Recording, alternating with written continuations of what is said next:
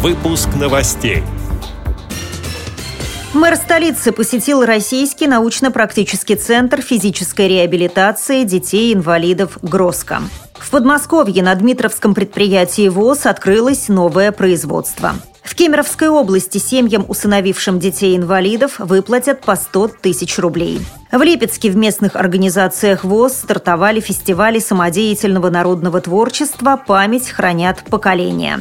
Далее об этом подробнее в студии Наталья Гамаюнова. Здравствуйте.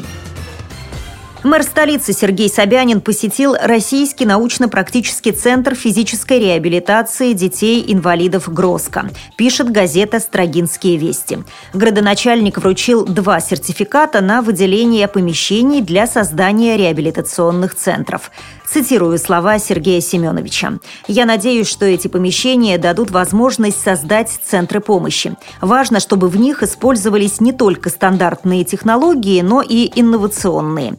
За последние полтора года мы передали различным фондам 9 помещений, которые либо уже готовы принимать людей, либо находятся в завершающей стадии благоустройства. Конец цитаты. Отмечу, что только в сфере комплексной социальной реабилитации детей-инвалидов Департамент социальной защиты населения города Москвы взаимодействует с более чем 60 негосударственными организациями.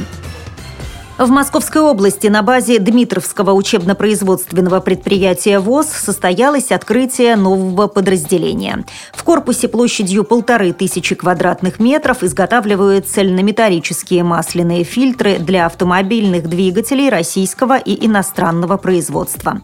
Цитирую слова организатора проекта, генерального директора Костромского предприятия «Автофильтр» Сергея Полякова. Одной из основных особенностей данного производства является полная адаптация технологических процессов для людей с инвалидностью по зрению.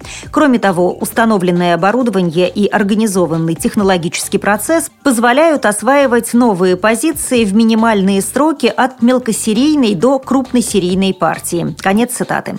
Как сообщает пресс-служба Всероссийского общества слепых, это событие стало результатом внутрипроизводственной кооперации предприятий ВОЗ и инвестиционной политики Центрального правления ВОЗ, направленной на развитие и модернизацию промышленного сектора, а также сохранение рабочих мест для инвалидов по зрению.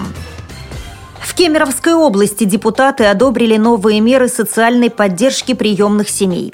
Парламентарии внесли ряд изменений в областные законы, касающиеся мер поддержки приемных семей и усыновителей детей-инвалидов. Так, в законе о некоторых вопросах в сфере опеки и попечительства несовершеннолетних появилась новая строчка. Родители, которые возьмут на воспитание детей-сирот с тяжелыми заболеваниями, требующими постоянного ухода, получат единовременно единовременное пособие в размере 100 тысяч рублей. Кроме того, для этих семей предусмотрены два вида социальных выплат из областного бюджета. Первое в размере стоимости жилого помещения будет предоставляться тем, кто усыновит двух и более детей. Второе в размере 500 тысяч рублей получат семьи, усыновившие одного ребенка-инвалида. Обе социальные выплаты целевые, поэтому могут быть направлены либо на приобретение жилья, либо на улучшение жилищных условий, пишет газета «Комсомольская правда». В Липецке в местных организациях ВОЗ стартовали фестивали самодеятельного народного творчества «Память хранят поколения». Мероприятие посвящено 90-летию Всероссийского общества слепых и 70-летию победы в Великой Отечественной войне. В программу входит выставка прикладного искусства местных активистов и концертные номера художественной самодеятельности. Рассказывает специалист по спортивной и социально-культурной реабилитации Липецкой областной организации организации ВОЗ Любовь Воробьева.